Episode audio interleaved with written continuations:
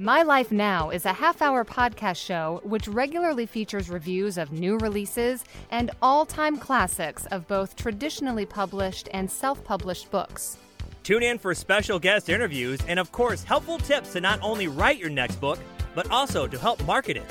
My Life Now is most often referred to as a great way for authors to get quality exposure and avid readers to discover their next read. Without further delay, here's another stimulating episode of My Life Now.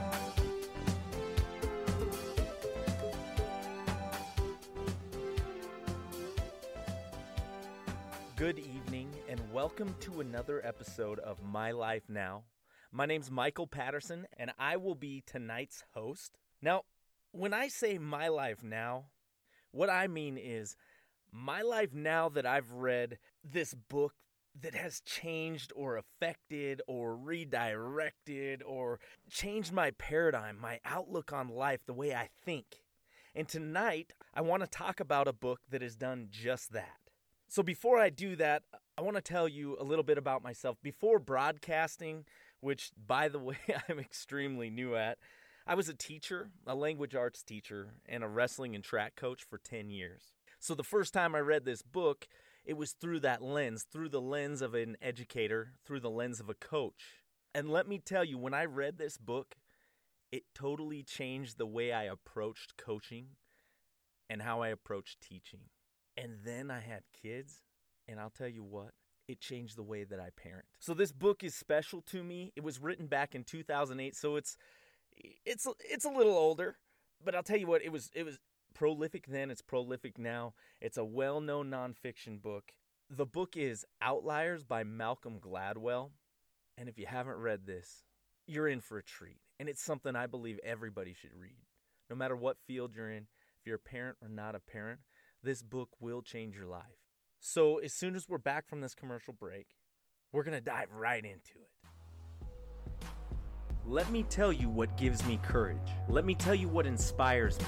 Let me tell you what lifts me up and reminds me of my purpose Jesus Christ, His Word, and His people. I love to hear how Jesus has worked in the lives of others and how He continues to work in them for His glory and His goodness. And that's what I get when I listen to Faith and Family Fellowship. Faith and Family Fellowship is a podcast that delivers hope and inspiration through interviews with authors, technology developers, founders of charities, online content creators, and many more. Regular people who are seeking first the kingdom and his righteousness. So when I look for that extra spark of motivation, when I'm seeking more stories of the goodness of God, a place I tune in for daily uplifting is Faith and Family Fellowship, a Christ centered podcast. Subscribe to Faith and Family Fellowship today on every major podcast platform. All right, welcome back. So let's dive right into Outliers by Malcolm Gladwell. And I want to start off by talking about what an outlier is. Now, if you haven't heard that term, an outlier refers to someone who lies outside the norm. So, what's normal? Um, what people generally do, how they generally do. An outlier is outside that. So they're kind of the exception to the rule. So that's what an outlier is. Now, the first thing he talks about in this book, the introduction to this book is about a small town named Roseto in Pennsylvania. And this town is an outlier. And here's why. So he starts off talking about this physician named Stewart Wolf and this is back in the 50s. And Stewart Wolf is this doctor who's also a professor at a college. And he's at a speaking event talking about something. And after the event, he sits down with a colleague and they're just sharing a few drinks. And the colleague tells him about this little town in Pennsylvania called Roseto. And the crazy thing about this little town is that it has no heart disease. No heart disease in the 50s, right? This is back when uh, there was no uh, medication for heart disease. You know, it, it, it was a giant problem. It still is today, but it was even more so back then. And so when Dr. Wolf heard about this place, he said, No way. There's no way that there's a town without heart disease. But his colleague is adamant. So what's Dr. Wolf do? He gathers a team. He grabs a whole bunch of med students. He grabs some sociology students and he heads down uh, to investigate Roseto. Now, the first thing they learn about Roseto is it's a small town of European immigrants. So they came from this small town named Roseto in Italy. And basically, they all came over to America, started a quarry, laid the town out very similar to the way it was laid out back home in Italy.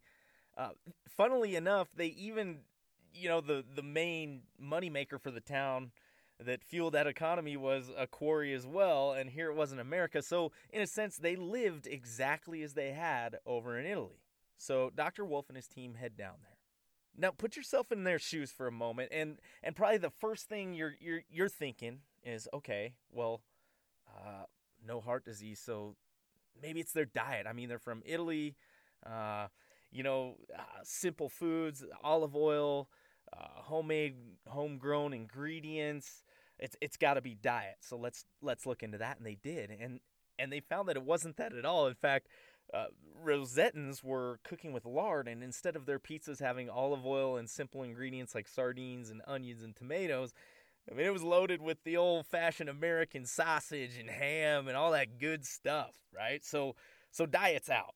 So at this point, they're like, well, it's got to be exercise, right? That's where we go. Usually we're thinking diet and exercise, but nobody in Roseto was really getting up at 6 a.m. to go run five miles. I mean, exercise was not happening outside of work. And in fact, a large uh, sample of the population there was obese, even. Uh, and almost all of them smoked cigarettes. So this was just baffling to everybody. So they're like, okay, well, let's check into. It's got to be the region, right? It's got to be this this little place, this part of Pennsylvania. It's got to be like like it's something in the water, right? It's got to be the region. And they look into that and they find two towns right around Roseto. I mean, within a few miles. Similar sized towns come from hardworking European immigrant populations. Nope. Because the death rate in both of those towns from heart disease was three times higher. So at this point, Dr. Wolf is sitting back, trying to figure this out, scratching his head. He just can't figure this out. Because shockingly, he also found that suicide and addiction pretty much didn't exist in Roseto either and there was very, very little crime. this place was almost like a, a utopia, real life utopia. So, listen, let me jump to the end. Here's what they found they found that it had nothing to do with the usual suspects for, for heart disease. Here's what they found most homes had three generations living under one roof. Grandparents were given a huge amount of respect.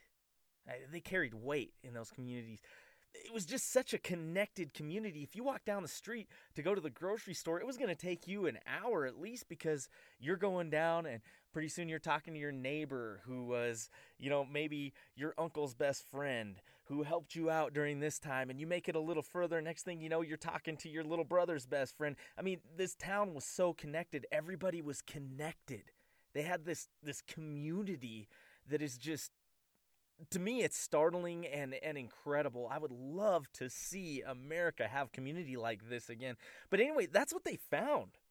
This was the one reason that heart rate pretty much uh, didn't exist. Addiction didn't exist. Suicide didn't re- exist because of connection. And that's why this town was an outlier. Now this is the introduction to the book remember? And and this is what he does throughout the whole book. He takes this idea of what we think how we view the world, how we view success, how we view outliers, and he turns everything upside down. So, in these next coming chapters, you're going to hear him talking about Bill Gates. You're going to hear him talking about uh, minor league hockey. You're going to hear him talking about the Beatles. I mean, the list goes on, and he just takes these this concept of of what creates success and blows your mind with it. And that's what he's going to continue to do throughout this book. It's really great. So, without further ado, let's move into chapter one. Jumping into chapter one called The Matthew Effect.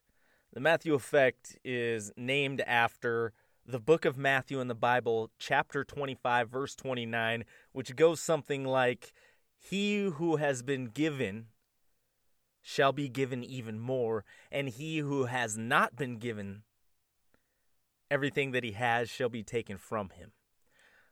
So, with that concept in mind, he goes into this story about how he and his wife were at this minor league hockey championship. Now, these are, you know, 17, 18 year old Canadians who've been playing hockey since they were little kids.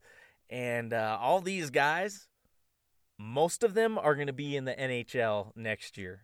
So this is the this is a huge deal. This is a big game, a lot of up and coming talent. And he's sitting there and his wife's reading the program next to him and she turns to him and says, "Honey, did you notice something about this program?" And he looks at it and he's like, "No, I didn't. I don't I don't see anything." And she goes, "Well, most of them are born in January, February, or March. So he looks at it, and sure enough, the majority of them are born within this time period and he's thinking what in the world? Like is this some astrology thing? What's what's going on? So he begins to look into this and he starts kind of giving us an idea of what it takes to become one of these champions in Canadian minor league hockey. And they start, you know, when they're four or five. And what they'll do is in that league, they'll take the more advanced kids and they'll put them in the advanced league. And those kids are getting a few more hours of practice than uh, the ones in the regular league. They're getting a little bit better coaching.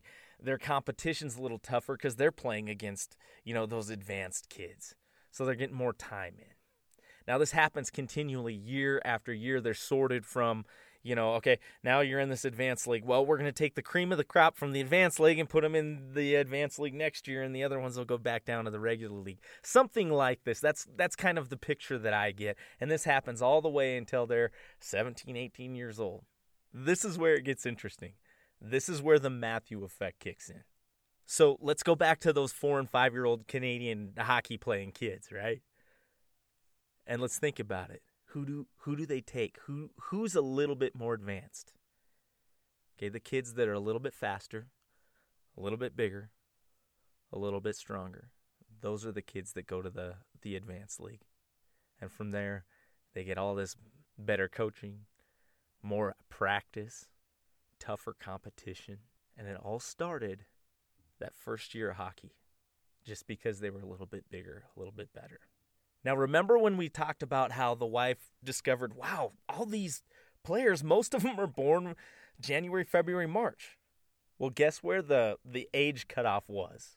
For that league, the age cutoff in Canadian hockey, as in many, many other sports like soccer all around the world, the cutoff is January 1st. So if you're born January 1st or January 2nd, you're going to be the oldest kid in that league. Now think about this. Because because as an adult, it, it, there's not much difference between someone born in January and someone born in, say, November, right? But at four and five years old, think of where they're at developmentally. Okay? A four year old who's born in January versus a four year old who's born in November of that same year, that's like, what, like eight, nine, ten months? 10 months, something like that. Sorry, my math. I, I wasn't a math instructor. but uh, uh, quite a few months older. And when you're that young, that makes a giant difference. Of course, they're going to be. A, think about the development that happens. Of course, they're going to be faster. Of course, they're going to be stronger. Of course, they're going to be bigger. That little time frame in a little kid makes a giant difference. And so, just because you're born at a certain time you have a huge leg up on everyone else. So, Matthew effect, because you were given, right? You were given this birth date. All because of that, you're given more coaching, more practice, more tougher competition. You're given more and more and more. And it just keeps going. You know, it keeps going. Next thing you know, you're you're in the championships all because you were born at the right time. It didn't have to do with anything else. It's not like you were born with this God given talent. Although, you know, I believe in that too, but but the same kid who's 10 months younger than you, born in the same year, could have been born just as talented, just as gifted, but he didn't have that time to develop a little bit more, right? So all that he has has been taken from him. Hockey, pretty much out of his future. So it's, I mean, incredible. A really interesting look at success using this example. Now, I'm sure your brain can take this other places, but this kind of stuff excites me. It's just kind of a new way to look at things. I love that. That's what this book will continue to bring. And before I jump into the next chapter, I want to finish with this. At the end of this chapter, they're interviewing the parent of the MVP of that championship hockey game. And they're asking about the kid. And of course, the parents are like, well, you know, he worked so hard and he's always just been so talented and he's had to just dig in for what he got. And that's true. But here's the telling part. Here's the telling part. They asked, "Hey, when when did you get a sense that your son was was special when it came to hockey?" Here's what they said. You know, he was always a bigger kid for his age. He was strong, and he had a knack for scoring goals at an early age, and he was always kind of a standout for his age, a captain of his team. I'm sure the kid worked hard. Absolutely, he did. There's no doubt about it. He worked his tail off to become the MVP of the Canadian Minor League Championships. But Malcolm Gladwell makes a great case for some other pretty big factors in success. So let's move on to the 10,000 hour rule. This is my favorite chapter right here um, out of the whole book. And, and again, I can't state it enough. This book is just filled with fantastic information, information that is going to have you thinking, well, my life now that I've read Outliers is a little different. So, next chapter, the 10,000 hour rule. Now, if you haven't heard about this, you probably have. It's become uh, a little bit more well known. And what the 10,000 hour rule is, it's the idea that it takes 10,000 hours of focused practice to become world class, to become elite at anything, whether it's music, whether it's speaking, whether it's writing, whether it's sports, um, anything you can think of that, that takes skill, 10,000 hours is what creates that. So, one of the studies this chapter talks about fairly early in the chapter is the study done by K. Anders Ericsson. He was a psychologist, and what he did is he took it was a study of uh, uh, violinists, and he took some violinists and he broke them into Group A, B, and C. Group A was your elite violinist, the best in the world. Group B was your good violinist. I mean, they were very good. And then Group C is is your instructors, your teachers, who are good too, but they're not on the level with the very good, and they're not on the level with the elite. So A, B, and C. And what he found was they were all about the same. They all practiced about the same amount. They were all, you know, new and learning uh, the violin instrument. Um, they were all about the same level, around five. But the real differences started to emerge at around eight. I'm going to read some of this right out of the book. So here's what happened. This is super interesting.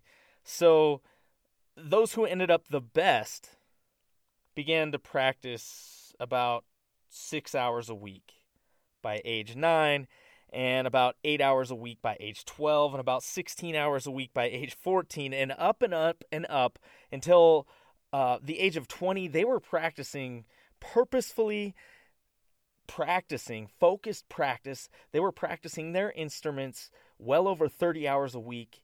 And in fact, by the age of 20, these elite performers totaled 10,000 hours of practice. 10,000 hours, the elite, right?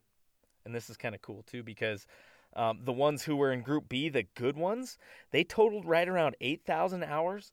And the future music teachers, the ones that are all right, uh, Group C, you know, they had just over 4,000 hours practice. Boom. That blew my mind right there. I that information still excites me to read that. And the chapter continues uh, getting even more interesting. It it talks about Bill Gates. It talks about the Beatles, how this 10,000 hour rule contributed to their success to them becoming the greatest in their respective fields. Uh, let's look at the Beatles first. Many, many people around the world think the Beatles are one of the greatest contributors to rock and roll, if not the greatest contributors to rock and roll music as it is today. And this book goes into kind of their origin story. Um, the Beatles were just this band. They were unheard of, pretty much. And kind of the idea behind it is this uh, producer comes over to England and he's looking for some guys to bring back to Germany because he has this brilliant idea that, hey, you know, we're going to get bands playing 24 hours a day at these strip clubs in Berlin. And um, this is going to be a great moneymaker. So he, you know, he recruits the Beatles, brings them down there. And while they're there, they are performing eight hours a day, seven days a week. Can you imagine that? Eight hours a day, seven days a week performing. That's not even talking about practice together. We're just talking about strictly performing. Can you imagine what that would do to your game? You would level up so quickly. And that's what they did. Uh, they did a few different tours. I, I, believe it was three tours down in Berlin at these strip clubs, uh, performing that much at a time. And they came back to England. All of a sudden, they were good people are like who are these people they came out of nowhere no they didn't come out of nowhere they they racked up thousands of hours in music again uh, that's not including practice that's just performing in a short amount of time right um, so this chapter continues to explain and give evidence to this 10,000 hour working for the Beatles. And then it goes into Bill Gates. And Bill Gates, uh, it's so cool, guys. Uh, he goes to this school uh, I believe it was middle school in Lakeside, uh, Washington, up by Seattle, not far over there. And this is in the 1960s, mind you. So computers, the computer world was nothing at all like it is today. But anyway, at his school, they happened to have a computer club, and this was at a time when computer clubs at colleges were extremely rare. So he's at a school in middle school that has a computer club. He's racking up his hours uh, putting in hours there. Um, and then it was just like a string of opportunities that popped up for him. The computer club eventually runs out of money, but uh, one of the kids in the club's mother worked at this company that opened up their doors to these students to come in and basically sit down and do some programming for them, testing their products out. That goes under next thing you know, Bill Gates hears about University of Washington, an opportunity go to go up there and practice programming. He's doing all this stuff as a kid, right? Racking up hours, hundreds of hours, and he put his time in. But he definitely had that Matthew effect going on as well, you know, um, by being born where he was at the right time, in the right place. And he keeps getting these fantastic opportunities, which he takes. And by the end of the chapter, Malcolm Gladwell shows you how Bill Gates really racked up 10,000 hours. That's what it took for him to become the great, incredible man of technology as we know him today 10,000 hours. So I could spend hours talking about this book. I'm going to flip to the table of contents here, real quick, and just uh, read you some of the chapter titles just so you have an idea so that was uh, chapter two was the 10,000 hour rule. You've got chapter three and four are all on the trouble with geniuses. Uh, kind of that idea that we have about, well, if you're a genius, you know, you can do whatever you want. If you're a genius, you're going to be a millionaire. If you're a genius, you're going to be exceptional. And he goes into that, we'll call it a myth for lack of a better word right now, but he, he breaks down that that myth and and just shows you the truth about geniuses. Guys, this is fantastic information. I cannot tell you uh, enough times. You should read this book. It's going to change the way you look at things. Let's see, let's jump ahead a few chapters. Uh, chapter 6 Harlan, Kentucky, Die Like a Man, like your brother did. I mean, that just sounds interesting, right? Uh, hopefully, this is capturing your attention. Uh, chapter 7 The Ethnic Theory of Plane Crashes. Chapter 8 Rice Paddies and Math Tests. Folks, this book is fantastic. I cannot recommend it more. But we're running out of time. And I just want to say thank you for listening. I hope that this podcast brought you something new, opened up your eyes to maybe your next read. That's what I'm shooting for. That's what I hope for you. I hope that you read this book and that it has the impact on your lives and the way that you think and the way that you view the world that it did for me. So thank you for tuning in to My Life Now. Have a great evening. Thank you for listening and supporting another episode of My Life Now. Please remember to subscribe to our podcast show and share it with a friend. Together, we can keep the message of these books alive. Until we turn the next page together, stay classy.